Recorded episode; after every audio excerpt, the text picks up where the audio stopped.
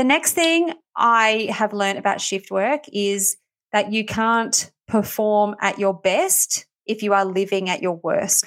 So if you have had three hours sleep, no food, and you're irritable, you cannot perform at the standard that is expected of you.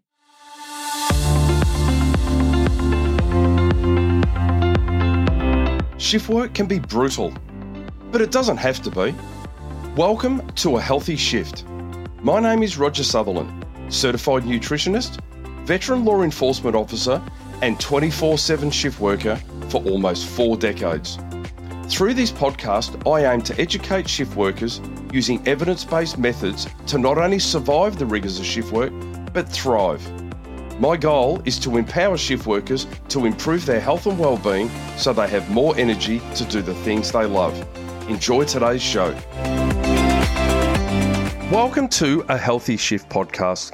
Plant based community, today I've got you. I know you're putting your hands up in the air and you're saying, about time. And I agree with you. It is absolutely about time that I started addressing your needs in the shift working community as well.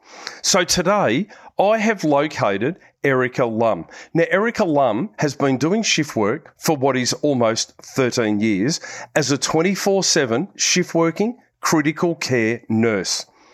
On top of that, Erica is a mum to a nine year old as well as a wife.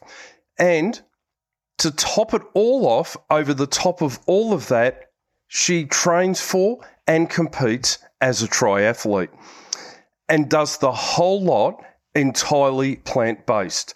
And so today, I've got Erica on the show to share with us everything plant based and training and shift work, the whole lot. So without much further ado, let's get on with the show. Welcome to the show, Erica. How are you today? I'm good. Thanks, Rog. How are you? Oh, I'm absolutely fantastic. I'm very, very excited to have you on this podcast today because I feel that our plant based community is very, very left behind and not really cared after. I know you're in that, that group, so you will be very, very aware of who's plant based, who's not, who does what and how, and how the best way to go about it is. But I've got a lot of followers as well that are, you know, vegan, vegetarian, or let's just call them plant based that really do need to have special considerations around that. And you've got such a great story that I'm really, really looking forward to having a 24 7 shift worker that is plant based on that can help all of the, our um, plant based people. And also, you never ever know. You might get someone from the light side to the dark side over there as well by listening to what you've got to say here today. So, thank you very much again for coming on to the show. Absolute pleasure. Wonderful. Now, Erica, tell us a bit about yourself. Introduce yourself, who you are, and where you've come from, and tell us a bit about yourself prior to your own plant based journey. So, I am Erica, as you've said. I have been a emergency nurse, so a critical care nurse for the better part of 13 years, say. And I sort of discovered my plant based decision making process. At the same time, I was doing my bachelor degree, actually. So, my first year of uni. And when you start to enter that higher learning sphere and you're learning how to read journal articles, gather evidence, and do all those things, I sort of incorporated that with my nursing and wanted to know more about how I could help the planet, help myself, at the same time and it, all sort of happened. So I've been plant based since 2012. All right. So you are a living and breathing real life angel on earth because you are a nurse. And people that listen to this podcast well and truly know what my thoughts are around the nursing. The nurses are such selfless people sacrificing their own health for the health of others who probably could look after themselves a bit better in some cases, but you really are sacrificing your own health for the health of others. And, you know, as a community, we really do thank you for that because it's been a really, really tough last three years as well for the nursing community, hasn't it? It certainly has. And, you know, Roger, I was in Melbourne at the time. You're from Melbourne. So I think that we all know particularly how hard it was for our frontline workers at that time So that was actually why I ended up doing the first Ultraman event too, actually, was to represent the hardship of the frontline workers and you know, I think we are we are all angels in our own way. I totally agree. Absolutely no argument from me at all, Erica. And I didn't realise that you're in Melbourne, but congratulations on escaping this jail and getting out and being able to um, live your best life up there in the fair city of Brisbane, but the state of Queensland, which I've been backwards and forwards to and thoroughly enjoy. Now, when you first started your shift work, you know, so you're currently a 24 7 shift worker, and how long have you actually done that? You've done that for 13 years at the moment. Is that correct? Yes. Yeah, perfect. Okay, so when you started shift work, you came out of uni, and you, you know, we do. Well, we live our best life, don't we? Like you know, uni life. Obviously, you know, you get out on the gas and you have a fantastic time at night, but then you get to sleep in the next day and you recover, and every the world becomes a wonderful place. You can pretty much do anything that you like, can't you? But then when we get into shift work, it's more structured. You are forced to stay out late. It's not by choice. You are forced to do this shift, that shift, swing shift, everything else that goes with it. When you mm-hmm. first started shift work, were you prepared for it? No, not in the in the slightest. I so when we start our degrees, we do what they call clinical placement blocks. So you study that subject and then you'll go out and work on the wards for a number of weeks to then finalize your hours to be safe to graduate. So even when you're doing your clinical placements, you'd only ever be doing like morning shifts or evening shifts. You'd very rarely be doing night shifts. And when I studied, you didn't.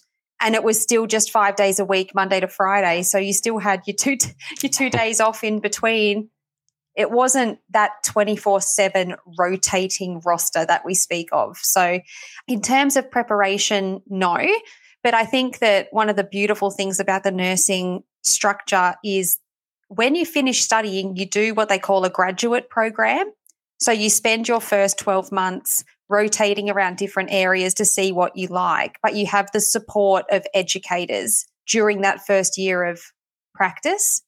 So you have a little bit of support, but yep. then never there for night duties or anything like that. Yeah. So you are starting your shift work just doing day shift and afternoon shifts Monday to Friday and having the weekends off. I'm, I'm going to just call you out there. I'm not even sure that we can call that shift work. well, exactly. Yeah. So the clinical placement blocks weren't that rotating roster. So then when you enter the real world, you're just like, what happened? What's going on? yeah. What's happening? And your body's doing exactly the same thing, isn't it? Your body is going, what on earth is happening? So tell me, Erica, what actually impacted you the most? Once you actually started shift work, so you can call it warts and all as a female that's gone into nursing and you're working 24 7 shift work, what were the impacts that that was actually having on you? The impacts that that had on me, I never utilized my days off in a good way because I I always had that excuse to be like, well, I've just done a late early or I've just done this. I need to just sleep in, you know, 11 a.m. wake ups, waste the day away. And then you're, you're back at work. So how have I actually fulfilled myself and lived my best life by just using the excuse of the shift works exhausting me on my days off? I think for the first two years, I really struggled with that. And I really struggled with, and I mentioned this on my Instagram the other day, the late early turnaround. It was very traditional for nurses to be you're on the 10 p.m. finish and you're back for a 7 a.m. start. Yeah, what's the with that? Anxiety of being like, yeah, am I going to sleep through my morning alarm by accident? I don't want to be late for work. And then you just, the cogs are clicking in your brain all night and the sleep quality was just so poor. Yeah. And um, re- research is very clear and shows that a forward rotation is actually okay. Whereas you, and when I say forward rotation, I mean you go from a day shift, then an afternoon shift, and then a night shift, and then days off but the research is also very strong in relation to people that do an afternoon or even a night and then an afternoon and then a day. It severely impacts on our circadian rhythm. Our circadian rhythm can be advanced, but it can't be rewound. It really, really struggles with that. So that's why people really have the most problem with it. And we do tend to, when we have no education around it, we do think, well, we use shift workers as the excuse, don't we? Oh, I'm a shift worker. So I'm crawling out of bed at 11 o'clock and I'm going to crawl to the couch and I'm going to sit there and watch TV and oh, I'm going to take the day off Yeah. and relax. So tell me then, what actually came first for you, training as a triathlete or a plant based diet? So I'm going to elaborate in a in an interesting way and I really hope this doesn't confuse your listeners. Mm-hmm. The triathlete side of me came last. The plant-based came just before that or around the same time. My veganism and my shift work happened at the same time before that. So I do tend to refer to myself as two different styles of like how I used to eat because being vegan doesn't mean you're healthy. No. Yeah, so I embraced mostly the veganism in my first year of uni for ethical reasons more than to help my body reasons. So my, you know, poor sleep, poor food choices, all of that that came with the first few years of shift work was still intertwined with my veganism, if that makes sense. Yeah, it does. Now, we generally don't have to wait to find out if someone's vegan because they will tell you. They're going to tell you that they're a vegan. That's my favorite joke. yeah. And, and uh, it's like someone that tells you that they're an intermittent faster. You don't have to wait for them either. They just tell you. Now, what I, the reason why and don't worry, a CrossFitter will tell you they're a CrossFitter as well. They will too, brah. Yeah. So anyway, yeah. So we have that as well. But what I wanted to say was, you and I have had a conversation prior to this as well, and you don't actually like using the word veganism. You prefer plant based, and I, I actually like that. So what we're doing here, we're going to today refer to what you do as a plant based diet. All right, very important. And you're not a omnivore, so you're not a person who eats meat at all. Correct? No, Right. no, I haven't eaten meat for over 12 years. Okay, fantastic. Right. So when we people that are listening, when we refer to plant based, we're referring to literally a plant based diet where there's no meat eaten at all, which would be a vegan diet. Pretty much. But we're not going to use the V word because A, Erica doesn't really like it. And I must admit, I'm much the same as you are in relation to that. So we're just going to go down the plant based because even with omnivores or the general population that I would coach or, or refer to, I would say that the plant based diet is the most important diet for everybody. Everybody should be on a plant based diet, full stop. But we prefer to have lean proteins added to it as well. But we don't need to do that. So everybody can be on a plant based diet. And I think that's really, really important. Okay, now, so when you first started your plant based diet, or you went mm-hmm. to, you know, you, oh, I'm going to be a vegan, you know, I'm coming out of uni and I'm going to be a vegan and start veganism, mm-hmm. right? And we do have some real issues around that. But when you did that, how hard was it for you to go, right, I'm not eating meat anymore and I'm going to start a plant based diet to cover what you need to actually cover as your nutritional requirements? Because it is something that you really, you have to think about it. Like I can just eat a plant based diet and add lean proteins and I'm covered. But you can't really do that. Or you would now, but you have to learn. You would now, and you have to learn. So, when we talk about a whole food plant based diet, that is supported by science Yep. in ways of our longevity, Yep. reduces our risk of cardiovascular disease, reduces our risk of diabetes. When I went vegan, it was purely for animal welfare Yep. concerns, reducing my impact and my carbon footprint, and the environmental side of things. My my thoughts about my own body came last, to be completely transparent with you. So when I went vegan, it's an elimination diet. You just take everything out Yep. but we don't focus on replacement because the body still needs what it needs. So when I talk about then being a whole food plant based, I'm now replacing those things that I eliminated. And I think that a lot of people that choose to just go, I'm not having animal products. I'm taking out this because it's, you know, I don't want to affect, I'm taking all the animal products out without being informed of the macros that you need, how to sufficiently replace proteins. it just ends up being this perpetual cycle of sugary things.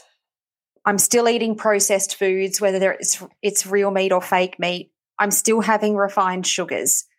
I hope I'm making sense, but when you're vegan, you're eliminating that animal content, but you're not necessarily knowledgeable enough unless you go looking for it to replace what you're taking away. Yeah, totally agree with that. And I think this is the biggest thing that I see with people that are telling you I'm vegan while you see them scoffing down a donut and you just think, look, and don't get me wrong here, Erica, I'm not demonizing a donut either. They're delicious. Like everybody loves a good donut. But I love a donut. Yeah. But what I'm saying is you're eliminating the meat out of your diet, but you've got to perfectly understand how to cover all the, not only macronutrients, but the micronutrients as well, which are super important because just purely by being a meat eater, we do actually cover certain things. And we'll get to that as we progress through this. So I think that's probably one of the things that we do want to drill in on to make sure that people understand that, right? So you've been able to cover that over time, you've learned, all right? And I think that's really, really good. So now, this is going to be very biased from you, but I'm quite comfortable to ask this question as well.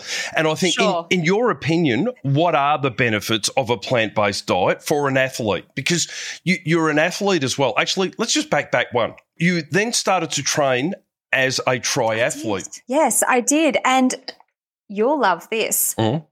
My athleticism stemmed, st- like grew from needing to decompress from my shift work. Yeah. I do love that. I can almost guarantee that I could guess as well that the more plant based you went, the better you actually felt and because of yeah, yep. your mental health was better because your gut microbiota was in a very very healthy place. So therefore you yep. were in a position where oh i've got all this energy now. I'm not getting bogged down by all the other rubbish that i'm eating and things like that which caused me problems. So you got more and more. So I think one thing that people misunderstand when it comes to shift work as well is you can break into that cycle and actually start feeling better and then it perpetuates, doesn't it? So you've probably gone from being Absolutely. someone who built your gut microbiota up, started feeling really well on a plant based diet. I'll guarantee you went for a run around the block and you're now a triathlete, you know, and it's it's run to well, that. Yeah. yeah. So when I did the vegan, mm-hmm. right, and I and, and it was my first couple of years shift working, I was like, well, it's better for the environment to not own a car. And if if me, I, I, had this moment like me as one single person, what are the small changes I can make to, yep. to reduce my environmental impact? That's basically where it all stemmed from. So I brought a commuter bike and I started bike commuting to work instead, also for my mental health. So yep. when I would leave my shifts, I'm like, I'm riding my bike home. This is my time to reflect, decompress, so I can sleep good. So that was the, how that happened. And then I ran and then I did more and more. And then it just, some, you know, someone said to me at work, Oh, I, I've done triathlon. Why don't you just come along? And then hooked. Okay. So I think that's how that got to, it perpetuates. And now mm. you, you compete as a triathlete. Is that correct? Mm-hmm. Yep. Fantastic. As a 24 7 shift worker. And I'm going to throw this in because you haven't actually said this yet, but you're actually a mum as well, aren't you? I am. So, yes, I. I have a stepdaughter that is full time in my mm-hmm. my care, so yep. I so I have the same responsibilities as any parent. Yep. So I have a nine year old little girl at home. So there's here's Erica and the husband and the daughter, in a shift working environment, you're a critical care nurse and you train for and compete in triathlons mm-hmm. with a plant based diet. Yep. I'm just going to let that sink into the listeners for a second because that is huge in itself because, you know, it's hard work being a nurse, full stop. It's hard work being a mum with the responsibility of running a household, full stop. It's really hard to actually train for a triathlon and not only train for it, but then to compete for it as well and be prepped and ready to go with all of that. So that makes it really, really interesting.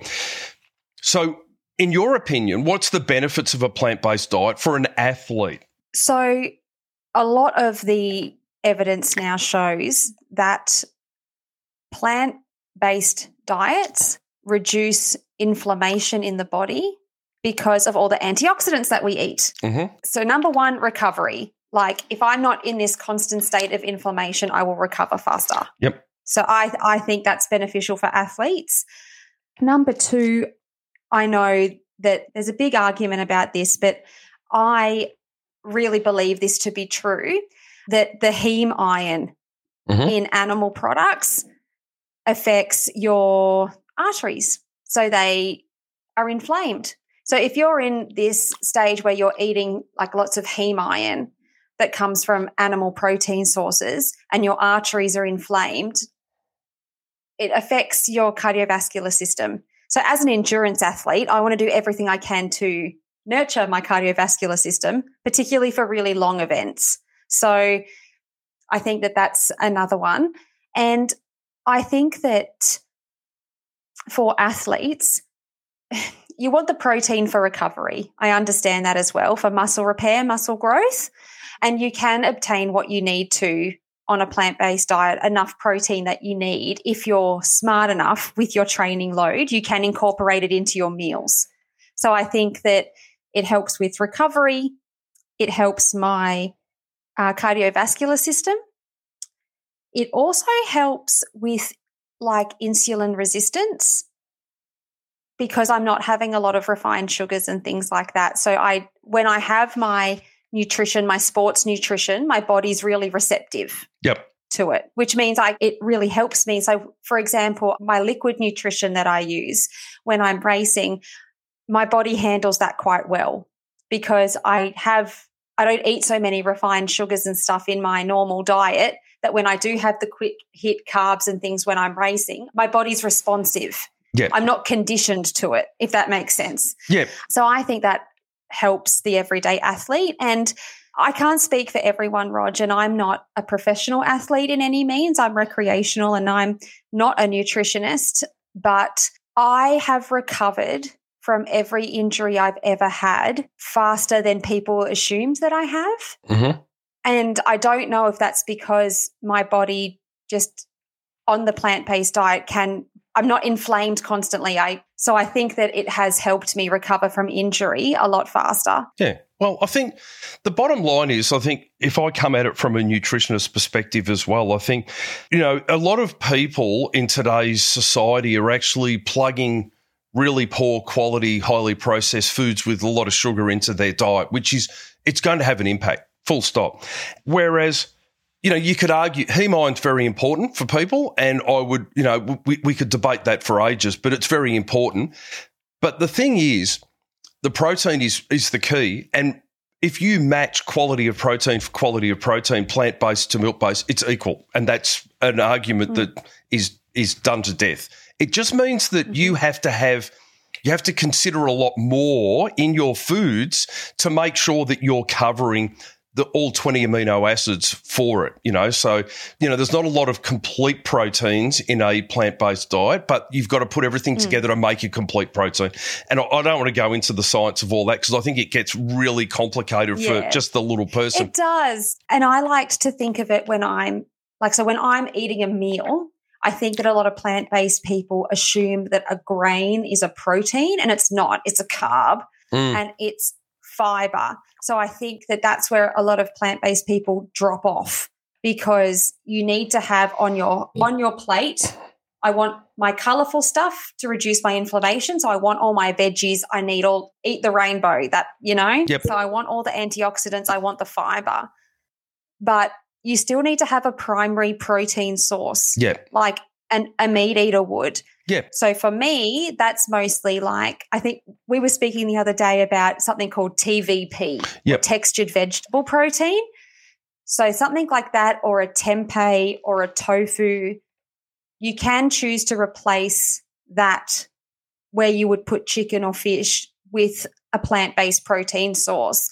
And then on the side, have your, you know, your good complex carbs like your quinoas, your buckwheats, your legumes. And I think that people use them as a primary source of protein yeah, rather than like a secondary or as a carb. And I think that that's really helped my diet is by looking at legumes and and grains in that category instead of as a protein source. Yeah. So you don't use chickpeas as a protein. No, that's what I mean, and, and, you know, so and I think that that's the sort of thing that we're we're talking about there, and I think as a as a meat and three veg person that eats meat and three veg for argument's sake, you're considering what carbs you're going to have with your three carbs. You're going to have potatoes, carrots, and broccoli. Done. And you need to mm-hmm. choose a, a, meat source as well. So you're going to have a chicken or a fish, or you're going to have a piece of steak or whatever. But you would be putting a tempeh, you'd be putting a tofu or something like that as your protein mm-hmm. source so that you're getting your whole sources of proteins out of that as well. And people have got to understand in a very, very big way as well that it's the one thing that we have to make sure that we've got is a sufficient intake of protein into our body every single day. Because if we don't have that, then we're going to have massive problems because it's the building blocks of the body full stop. Like we eat protein, mm-hmm. it breaks down into all those building blocks and it goes off and it it actually builds into all the different proteins required throughout the body, whether it's building muscle, whether it's repairing hair, skin, nails, mm-hmm. whatever it is, it's super important for us to all have. Um, and that's the problem where we do. Can you give us what is some really good forms of proteins because people are, going to have no problems putting veggies with anything, right? They, they all can get veggies, you know. Walk into the shop, potatoes and sweet potatoes, and you can have broccoli and tomatoes and whatever. What are some really, really good, really good sources of plant based proteins that people can include into their diet to make sure that mm. they're getting a really good, a good, solid hit of protein out of it? Mm-hmm. So I will start by answering your question with foods, and then I'll skip into uh, the mm-hmm. powder because I do supplement with protein powder. Yep. But in terms of hot foods, yep. my favorite is the journey of the soybean. Yeah. so we so edamame is how yep. our soybean starts. And as we start to squish it down and turn it into other things, you can eat whatever you want of that journey is still a good protein source. So edamame would then when you start to process it, but it's not fully broken down, turns into something called tempeh, yep. which is very protein dense. And then when you break that down again, it turns into tofu. So anything on that journey of the soybean, great. But so one 450 gram packet of tofu that you buy for the supermarket for like $2. Yep. So one serving of that, because it should be three serves a block, one serving of that is about 20 grams. Of protein. Correct. And that's a complete protein. For people to understand, mm-hmm. soy is a complete protein because it's got it contains all 20 amino acids and it has the nine essentials. So for a plant-based diet, and we all learn from it, but the journey of the soybean is great because it is a complete protein and it's broken into all different things that it can be used for, but it is a complete protein. So you don't have to mix anything with it to make it a complete protein, which is important. Yep. And if you continue that journey along, you've got your firm tofu and then you have something called silken tofu after that which is the real squishy mushy one. So you can turn that into cakes. You can turn that into yogurt. You like it's so versatile. But along the soybean like journey have as much of it as you want. I'm i'm an advocate for soy and i know that there's been a lot of debunking around soy for men. Oh there has. And just to be clear, for anybody listening, if you're male and it talks about soy and it's estrogen and it's that's just debunked. It's just rubbish and it's just not necessary. You can have your soy. Uh-huh. Guys, if you're listening, you can have your soy. It's not a problem at all. It's just scaremongering yes. by our non plant based community. That's all it is. Absolutely. So, yeah, tofu. And then you can, there's this other product called textured vegetable protein otherwise known as TVP. Mm-hmm. And that is also soy, but it's completely dehydrated. So you can buy that from the supermarket, like a, a massive bag of it, like half a kilo for, I think it's $5 and that turns into a mince. So when you add water to it, it rehydrates it, and that's very high in pure protein as well. So in our house, my daughter loves it. She'll put it in like a chili corn carne when we have tacos. Yep. We use it as a mince replacement when we make spaghetti bolognese. It's very versatile and it's low in sodium. So it's good for something that's dehydrated. That's my soy main sources of protein there. And I think between all of those things, you can have so many different dishes. You've got Mm. variety all the time. And I mainly like to use those. I know that for people who are first changing, the, the fake meats and stuff are a good go to, but just be mindful that they are like preserved, highly flavored. We'll get to Um, those. We're going to talk about those. Yeah. We're going to talk about Um, those because look- I've got a question around literally just that. Yeah. So I, you know, to be whole food plant based, my favorite is the soybean in whichever way, shape, it, form it comes. Just Yep. enjoy it. Edamame, tempeh, tofu, firm tofu, silken tofu, or TVP. You've got an array. I have to confess, I don't know enough about plant based diet, and I had no idea. And I'll tell you this: this is why my face looks like it does. I didn't realize. I didn't realize that soy tempeh came from soy.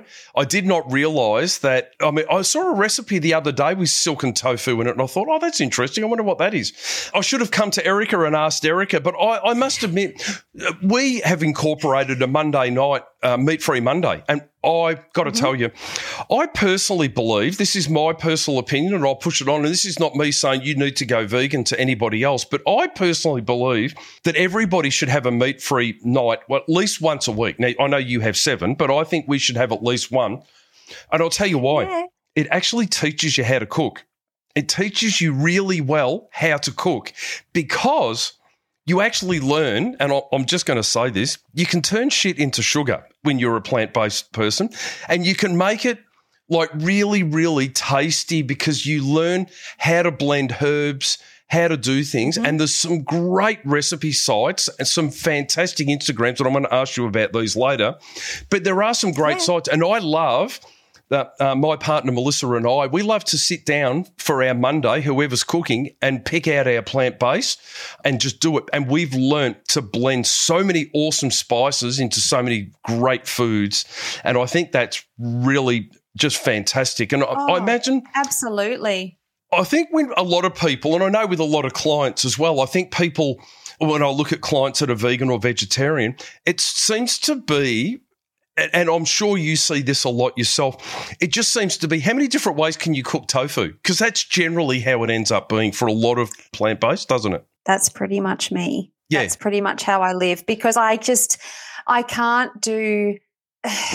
If we're going to go plant based for our overall health and well being, Yep. if I'm trying to nurture my insulin resistance, if I'm trying to reduce my inflammation, if I'm trying to be the best version of myself with my cardiovascular health, how do these fake meats help me? Yeah, well, they can't because they're manufactured.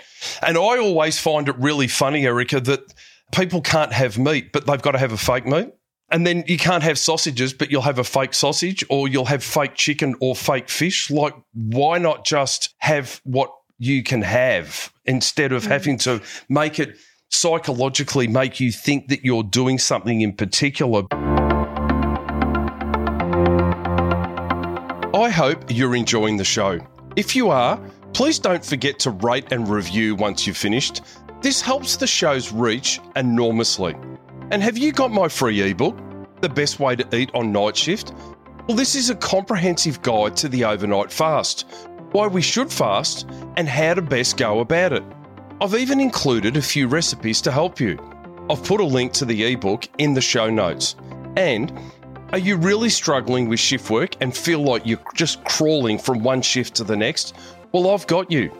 If you would like to work with me, I can coach you to thrive, not just survive, while undertaking the rigours of 24 7 shift work. I also conduct in house live health and wellbeing seminars where I will come to your workplace and deliver evidence based information to help your wellbeing team to reduce unplanned leave and increase productivity in your workplace.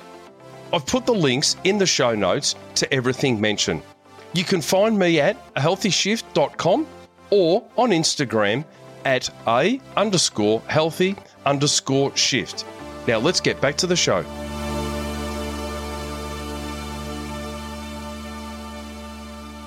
Just to go back, I think people would obviously feel better. I mean, you probably don't remember what you felt like before you went plant based. I think people would really severely benefit from a plant based diet. Do you agree with that? Like, whether you're an athlete or not, a lot of people would benefit from a plant based diet. 100%. Mm. And, you know, I have to put an extra spanner in your works mm-hmm. that I actually have celiac disease. I didn't realize um, that. There you go. Yeah. So for me, when I traveled overseas, you know, my priority was my autoimmune disease. Yep. So if I had to have a little bit of dairy or something else just to cope so I wasn't like severely unwell. Yep. I did that. But that's only ever been twice in my life and that was when I was in like Southeast Asia yeah. and a few other places where I couldn't access completely plant-based foods. But in those moments where I did have to have either a little bit of, I think I had a goat's milk chai on a train randomly in northern India, and I had, I think I had some type of fish when I was in Vietnam. And my body just did not even know what to do with itself. I was really tired. I was so bloated. Yeah. like I because my gut microbiome was just like, what have you done? Yeah. But I think, in fairness to that as well, it's like people who cut gluten out of their diet when they're not a celiac. And then when they do have a bit of gluten, it can really severely impact on them as well. And I think if it's mm. something that we're having all the time and then we suddenly, you know, my warning to people listening to this as well is if you're not gluten intolerant, like if you haven't been tested as a celiac, do not avoid mm-hmm. gluten in your diet because you are setting yourself up for massive problems if you do have a small amount of gluten in something because your body's just not used to it as well. So I think, yeah, yeah that's a, that's an interesting one as well. So I'm going to ask you this question because I know this is going to be a long answer, and you're going to have great fun in answering this one. A lot of fun. What's the biggest mistakes that you see people who call themselves plant based making? I see people going for high fat dense energy food because they're so fatigued yeah. because they're not eating to sustain their body for the energy that they need. A lot of it is, like I said, a lot of refined sugars in and high salt. So you're high sugar, high salt, high fats, and not the best fat choices either. So I'm a sucker for peanut butter. Anyone who knows me knows this very well. Yep. But I think a lot of it is like, so if you're a plant based and you're like, oh, I'm going to make a pizza at home. Let's just use the, the pizza as the example. We're going to buy the fake meat to make it like a meat lovers. We're going to put the high refined vegan cheese on it, which is usually made from like coconut and sugar mm-hmm. all over the pizza. Yes, it's delicious. You're giving yourself that version of what it would be. But again, regardless of whether you're plant based or not, is that the right thing for my body? And a lot of the fake foods is the biggest mistake, I think. That's how I'm going to answer this question. Yep. Like, that's not real food. It's making you think it's something that you've eliminated.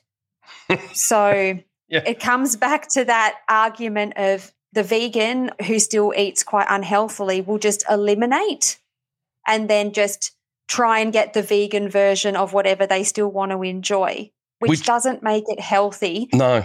So it's about replacing the foods that you've eliminated well, I think is the biggest mistake that people make. And when you don't replace them well, that's where you'll get behind. I agree with that. And I think this is where it comes down to people have got to really, really learn how to look at a, a, nutrition label around those things. Like, you know, it's okay for me to go to Grill'd, for argument's sake, with a friend and order the plant based burger there and think that I'm all plant based and but those burgers have got just ridiculous amounts of calories in them and massive problems, you know, and the buns, things, it just adds more calories. Mm-hmm. Not that we're calorie tracking, but right. this is where people go plant based and they're putting on weight and they think, God, I'm vegan. I shouldn't be putting on weight at all.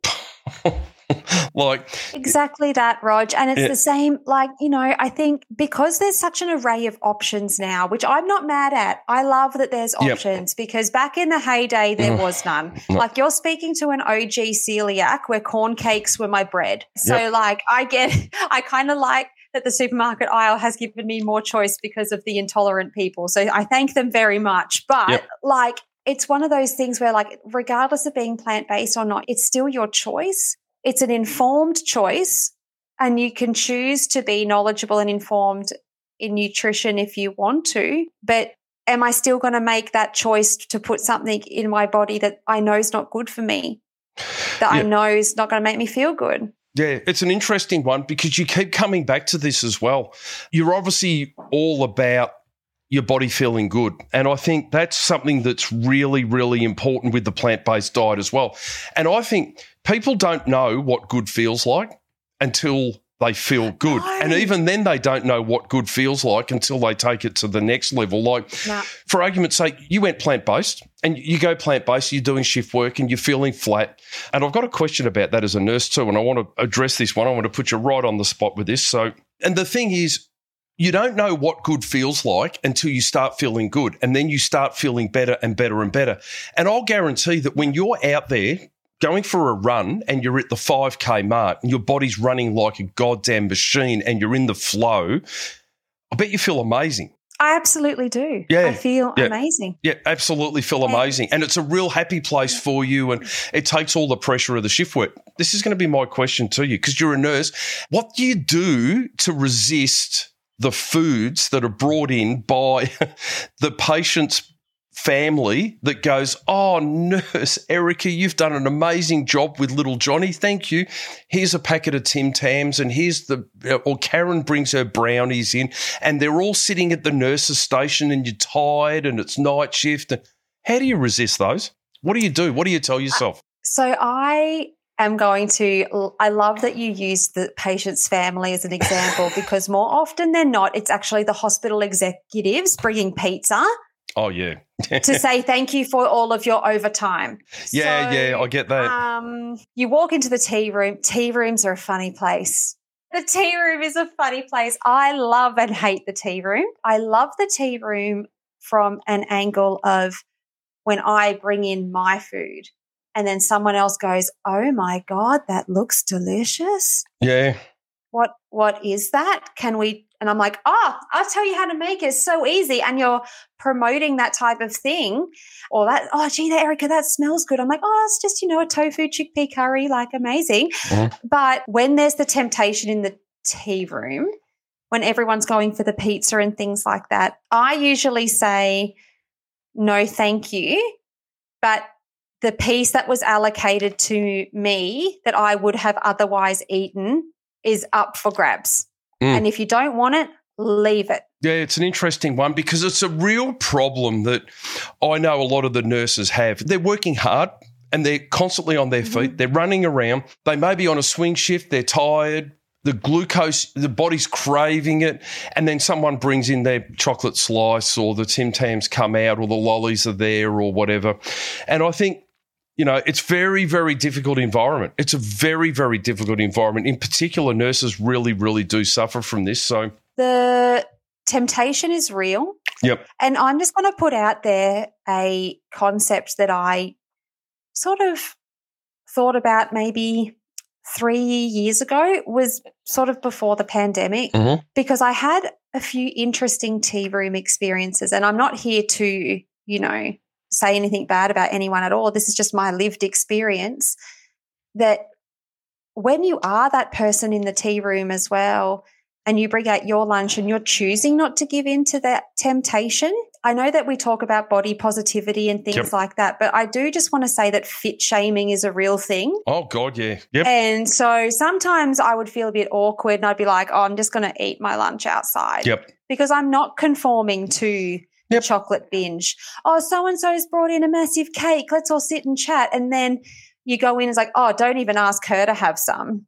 Yeah, no, it's Erica's terrible. too good for us. She won't have the cake. And I'm like, it's not like that at all. Don't Yeah. justify it. It's simply, I'm So- eating according to my goals. It's that simple, is my response. And I think that people need to just learn to either ignore that, you know, like, oh, Erica won't have that. Look at it. Like, you know, have a look at it. That's jealousy. And the other thing is, it, it is jealousy that you're organized, that you've brought your food in, that you look the way that you look, and you want to, you know, you want to run and you want to feel good running and swimming and, you know, and biking and, and doing all of that. And I think the best response to anybody listening to this at the moment that gets fit shamed or food shamed in their mess room, the response to that is, you know, are you dieting, Erica? No, no, I'm just eating according to my goals. And I think that's just yeah. a great response. You're eating to your own goals. So tell me, you've got to the meal prepping. What are your, you know, meal prepping for 24 7 shift workers are plant based? What are your staple go tos? What would you always have in your pantry that you can literally, if you're on a swing shift, you can literally just throw them together and off you go? Mm-hmm. My staples in my pantry. Mm-hmm. So I usually have one of those really big silver cake bowls, right? Yep but I will make some type of either legume or grain based massive big salad. Yep. So I like to go with I love my rice cooker. So my my favorite utensils well accessories in my kitchen are my rice cooker, yep, my air fryer mm-hmm. and my Ninja Bullet. Yep. They're my three favorite things. Mm-hmm. And so I will have like a I'll either do a buckwheat salad I really like, yep. whether it's buckwheat, quinoa, or rice. Yep. That'll go in my rice cooker. And yep. then I make a salad with it, but I'll do sweet potato in it as well. And like grated carrot, make it colorful. Yep. I cut up almonds. I put almonds through it. Yep. And then I will put some other form of bean in there. Cannellini beans are my favorite, edamame beans. Yep and it's just it's dense, it's colorful, it's yummy. Yep. and that will last quite a long time in the fridge. So that lasts a, a number of days. So you can um, just take some spoonfuls I'll, out of that, you know, like whatever, and put them into a mm-hmm. container and just knock yourself out and go with that. Yeah. Yep. Perfect. Just portion it up. So I love the Monday, Tuesday, Wednesday, Thursday, just yeah. whatever days you're doing, like shift one, shift two, shift three, like make it all at once. My Next favorite thing is I love to either do like tofu triangles, like tofu nuggets, I call yep. it.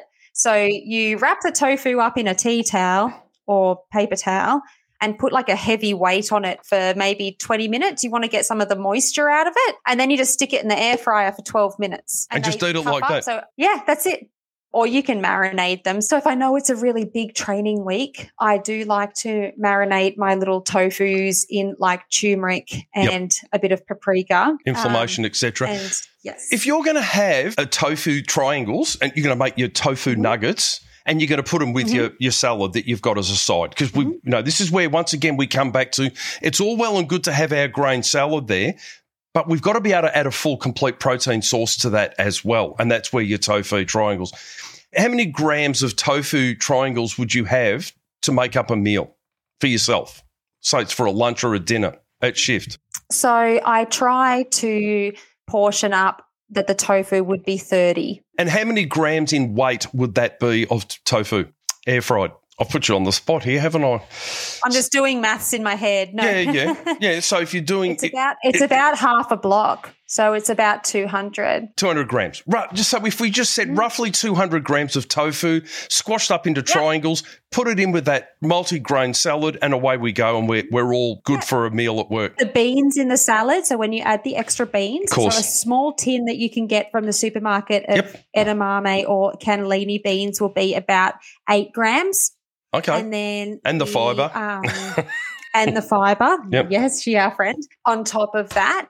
And sometimes if I know it's going to be like a morning shift, I do like the overnight protein Weet-Bix thing. And that ends up being 60 something grams a serve, usually 60, 60 grams of protein. And if you think about it, actually, that's where I saw the, the thing the other day. You sent me, that's where you use your silky tofu, don't you? Yep. Spot on. Yep. That's where I saw it. I knew I'd seen it somewhere. Okay, so So we can do this. We can get our protein no problems because someone like yourself, which is a you know a slip of a thing anyway, you only you know 120 grams of protein over a day is good solid protein. Like that's a good amount of protein. Yep. Mind you, you're an athlete, so you want to be making sure that you're getting a lot of mm-hmm. protein into your diet as well for recovery and to make sure that you're repairing muscle, etc. That's so really I good. try and do the 1.6 to Do two. you? Yep. Two grams per, per kilo. kilo. Yep. Yeah, yeah. Now, for people that are at home listening, that's about 1.6 to 2 grams of protein per kilogram of your body weight. That is what research tells us will preserve lean muscle.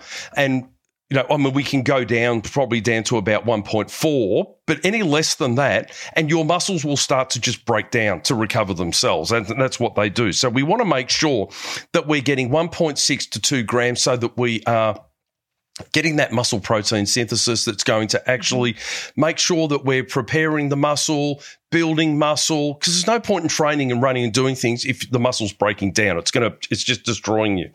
So there's one thing. So that's really good. So you've got your staple go tos there. And I imagine it's easy to have cans of corn and cans of beans and cans of everything in a cupboard and you can just throw it all together when you know what you're doing. Oh my gosh. Yep, absolutely. So my daughter actually, one of her favorite dishes from me is my like winter veg lentil soup. Yeah, yeah. She yeah. loves that. She loves that. And like we use like two full tins Yep. of lentils. Yeah.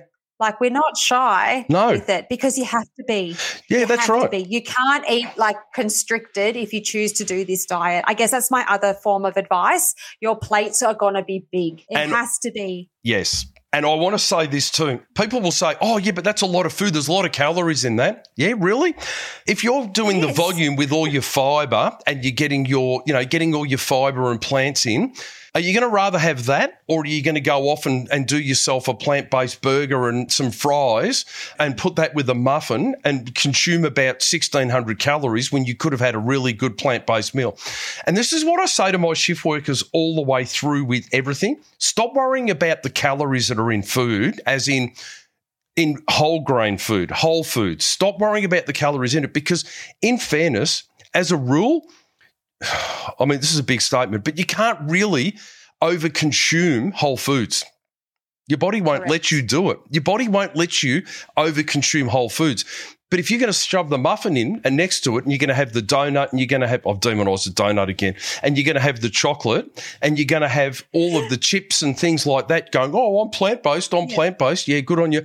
But that's where your calories are coming from because if your body literally just can't eat too much, it won't eat too much if you're on a plant based diet, if you're in touch with your hunger and satiety signals. Fantastic. Yep. And if you have that initial protein plus the grains plus the colors for your antioxidants, I'm telling you, you will be satiated. Yeah, absolutely. Anything else that comes outside of that is cravings. Yeah. And look, I have them too. I'm a normal human being. I'm not Yep. like Wonder Woman about it. Like, I love a donut. Hey, I remind me to talk to you about donuts later because Yep. they actually got me through Ultraman. We had my crew and I had this thing called Erica's Donut, which was literally it was like a corn cake with peanut butter Oh, God. and jam Yeah. and another corn cake. And Yeah, yeah, yeah. And now in our house, it's like, oh, I think I feel like a donut.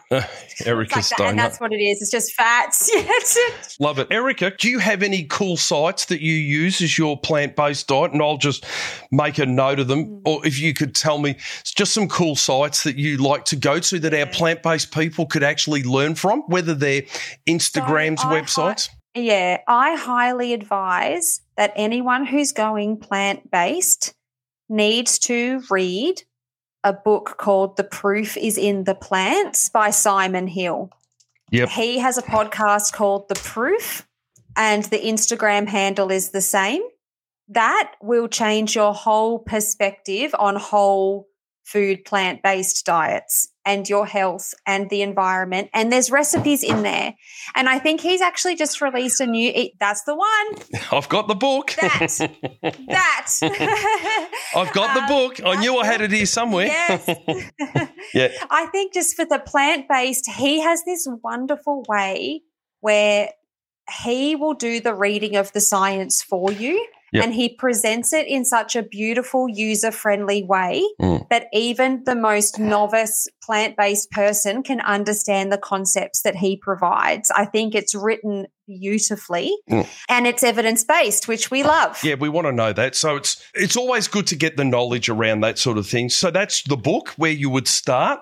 Have you got any fantastic Another- little instas or Yeah, I'm just going to have a quick look for you now. There's another athlete that I follow who basically is in the like bodybuilding. Oh, the space. vegan bodybuilder? Oh, so Fritz Horstmann. Right. So it's F R I T Z Yep. underscore Horstmann, H O R S T M A N N. Okay.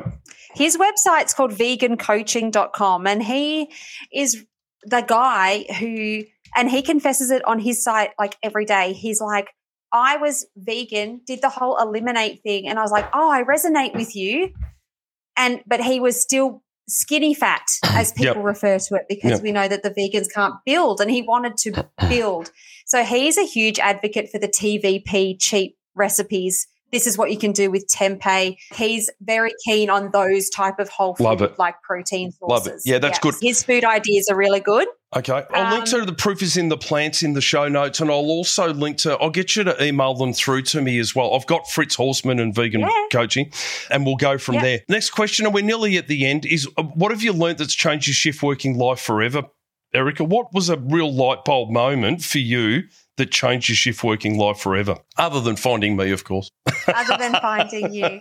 I have this little thing where I there's five things that I've learned over time about my shift work. And I think that number 1 is to incorporate exercise. You just have to because exercise decompresses your mind from the trauma of your job. And let's face it, a lot of shift workers are in emergency response. Yep. We need to decompress from work and exercise does that. Mm-hmm. And I think that exercise allows you to go into reflective practice. Yeah, I agree. So That's I know one. that that's something that we use around uni, like, oh, reflective practice. You must learn how to reflect, keep your reflective journal. But rather than just thinking that as something that you say, when you actually make it something that you do, it changes your quality of life as a shift worker. so Um, reflective practice. Mm, yeah, incorporating exercise. Yep. So, like I said to you the other day, even swimming, that's my meditation Mm-hmm. space. The next thing I have learned about shift work is that you can't perform at your best if you are living at your worst. Yeah, that's right. So, if you have had three hours sleep, no food, and you're irritable, you cannot perform at the standard that is expected of you. Yeah, you can't get on an aeroplane without hearing that you got to put your own oxygen mask on before you put it on anybody else. So why would Yes. you? And, and I think one of the biggest problems that people make without doubt, and, and I think uh, our nurses get flogged, and so do our emergency services, no doubt about it at all. But people that come home after working night shift and then sit around waiting or get their kids organised for school and then jump in the car with the kids and take the kids to school while they're in that state, like, for goodness sake, It's negligent. it's totally negligent because your body at that point in time is doing absolutely everything it can to force you to go to sleep. And you will micro nap one day and you'll do yourself an injury or your children. I did that very early in my career. I Mm. did what they used to call the evening night double shift. So that ended up being like a spontaneous stay at the end of your evening for a Yep. night duty because we're short staffed. So Yep. it ends up being like an 18 and a half hour shift, right? That I wasn't prepared for. So my normal night shift routine couldn't do it. So I mm-hmm. was already at work. And I fell asleep at the traffic lights. Mm. And it wasn't till someone beeped me that the light turned orange again. Yep. And I realized that I'd micro slept through our entire green cycle of lights. That's My right. car was completely stationary. And you don't realize, and people don't realize that they've actually done that and that's their bodies doing Yeah. it. All right. So, what's the next point? The next point that changes shift working life? My shift working life. So the next one, and I love this because I'm a medical person, Mm-hmm. but early intervention is better than delayed treatment. When you have that mental shift that this is valid to you and not just the people that you're looking after, like your patients, you Yep. thrive. Yeah, yeah, I agree with that. I totally agree with that. And that's why I try and push that with the coaching as well. Get help early and set yourself up Mm-hmm. because if you don't make time for your health now, you're going to have to make time for illness later. And you are. And there's no doubt about that. And I did a post on this last night. It's going to catch up with you, and it is going to catch up with you if you don't take control because it's not going away. And you don't want to then walk away from shift work and go, oh, God, Yes. it'll all fix itself now because it just won't. That's the problem. Set yourself that up for damage on your body from not nurturing yourself during shift work is hard to reverse. Yeah, yeah, I it's agree. like any other chronic disease. And we know that shift work increases our mortality rate. yep, that's right. And I've got two more for you. So the next one is time management to schedule your training around your shift work creates discipline. Yeah, I agree with that too. And I'm coaching very strongly with this now. Get the whiteboard out, write your shifts, do this, schedule in your training, schedule in your non negotiables, what needs to happen, because a lot of people don't do this and they get to the end of a couple of days off and they've achieved absolutely nothing. Yep. You've just existed, you've not lived. No, that's right. Yep. I think that time management like that is just you Gold. have to. And the last one Yep. is, you know, and this goes back to our tea room conversation, I guess. But um, you can't save everyone. Yeah, Like, that's can't. true. You can't save everyone, but you have no idea how many people you impact just by being the best version of yourself. Very good. Yeah, I like that. Yeah, you can't save everyone. Just turn up and be your best self because you don't realize the impact that you're having on others. I love that. Mhm. Okay, so run us through what it looks like for you. Just go slowly through. I mean, it's obviously it's rotating shifts. Are you on a permanent roster or are you on a, a Yes, you're on a permanent roster? Okay. That makes it easier, doesn't it, to schedule? it does. So basically, what happens in our house is that I get my roster and around my shifts, my husband does his job when he's able to. If anyone doesn't know my husband, he jumps out of planes for a living. Silly man. Um, I can't understand why people jump out of perfectly good aeroplanes. I sit on him hoping I don't fall out of the sky and he's jumping out of them. Silly man. Anyway. so we get my roster to start with, Yep. and then we have a look at it. Tom then puts his work around it on our Yep. monthly calendar, which is our whiteboard one. And then we look at Rock's, uh, my daughter's extracurricular activities, and that goes on as well. Once I know my roster, I have a fitness app that I know that a lot of people in the in the try and running space will will know what it's called TrainingPeaks. And it sort of is a and, and as a coach i use it now too. Yep. it tracks like your fitness and your fatigue and all that stuff. But it's like a big calendar. So once i know my shifts i enter the shifts into TrainingPeaks. And then my coach writes my training program around all of the information about my shift work my husband my daughter that i've dumped into this app. Mm-hmm. So every week I should be able to go, well, this is this, this, and this training session's appropriate for me. So I, it's all scheduled like that. And all I have to do is just do what it says. How important is it to have a coach that understands shift work? A hundred percent. Yes, you need to. I think that even if you're in the fitness space or the PT space, I highly recommend getting a coach that actually understands physically the toll that shift work creates. So if I've put in there night duty, night duty, night, night duty, Yep. like three in a row, say, my coach should know that the night shift that's in the middle, I'll be buggered because I've been awake all day, probably the day before. Yeah, yeah, that's right. and and it's pointless yeah. for a coach to go, no, but you've got to put a 10, you've got to do a 10K run. You've got to do a 10K Yeah, but run that day because that's, it. ridiculous. Exactly right. And because a fitness coach will go like, but your event is in four weeks time and this is a key session. So you have to do it on this date. Yeah. If they go that angle, you'll fail. I get a lot of clients come to me as a coach because they can do a program, but because I've got empathy for shift work, having done it for 39 years, I've got empathy for shift work. I know the feeling. I know what that feels like. I know you do too. The people that you're coaching, Erica, you have the empathy. You would never coach someone to go and do a five or a 10K run in between two night shifts. You know, you would No. you would work out something that they could do, but not that because you know that you're going to get the best out of them at a later time.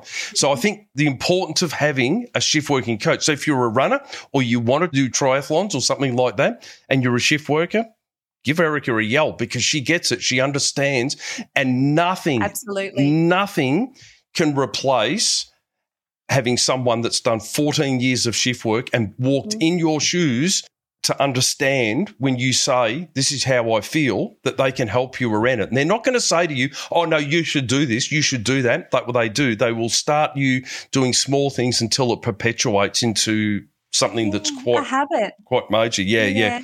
So your your That's key it. there is scheduling. Just got to schedule it all into what you got to do, and then it just you just run with it. If I don't do it, that's on me. Oh yeah, I'm that's 100% right. accountable because everything else has worked in my favor to make me successful. So if I haven't done it, like that's on me then. Well, you're accountable to yourself. no yeah, you let yourself down. Yep. Okay, Mhm. Erica, where can people find you? Oh, so they can find me on Instagram. So my Instagram page is TRI, so try underscore plants, because obviously I'm a triathlete, but hey, you should try to eat some plants. Yeah, I'll put that in the show notes. You've also Yeah, got your own I've podcast too. Yes, I do. So my podcast is under my coaching name, Endurance Training Leaders. So my podcast is called the ETL Podcast. Yep. And that is just at ETL Podcast on Instagram. So you can find me there as well. That's fantastic. I thank you so much for your time today. I really, really do appreciate you coming on and sharing your plant based journey with us. Now, I have a closing question that I ask all of my guests for. I've just won billions of dollars and I can buy and build and do anything anywhere in the world. So, because you've been so gracious and kind and come onto the podcast for me today, if I bought you a holiday house anywhere in the world, but you've got to live in it for six months, all right? You can take your husband, you can take your daughter with you as well. No doubt, we'll allow you to do that. Where do you want me to buy it or build it? That's a great question. I'd have to say that I would have to stay local. If you could buy me a place on the ocean front in Hervey Bay, Mm-hmm. I'd be eternally grateful. Okay, we'll do that. And you'll just have to send the plans through for your dream home because no doubt you'll want a 50 metre lap pool in that as well. So you can just jump in and do your own swimming. Oh, the ocean's right there, Rob. Oh, that's Don't right. even worry about it. So all you want is a shark net. Yeah. That'd be nice. Just a private spot in the sea We'll be Yeah, totally just fine. a private little spot. Yeah, not you and the fishes. We don't like fishes. Okay, then, Erica, thank you so much for your time. I do sincerely appreciate you coming on the show and sharing your knowledge around a plant based diet and triathlon and as a 24 7 nurse. Absolute pleasure. Thank you. And well, there you go. That's Erica Lum. And isn't she just absolutely incredible?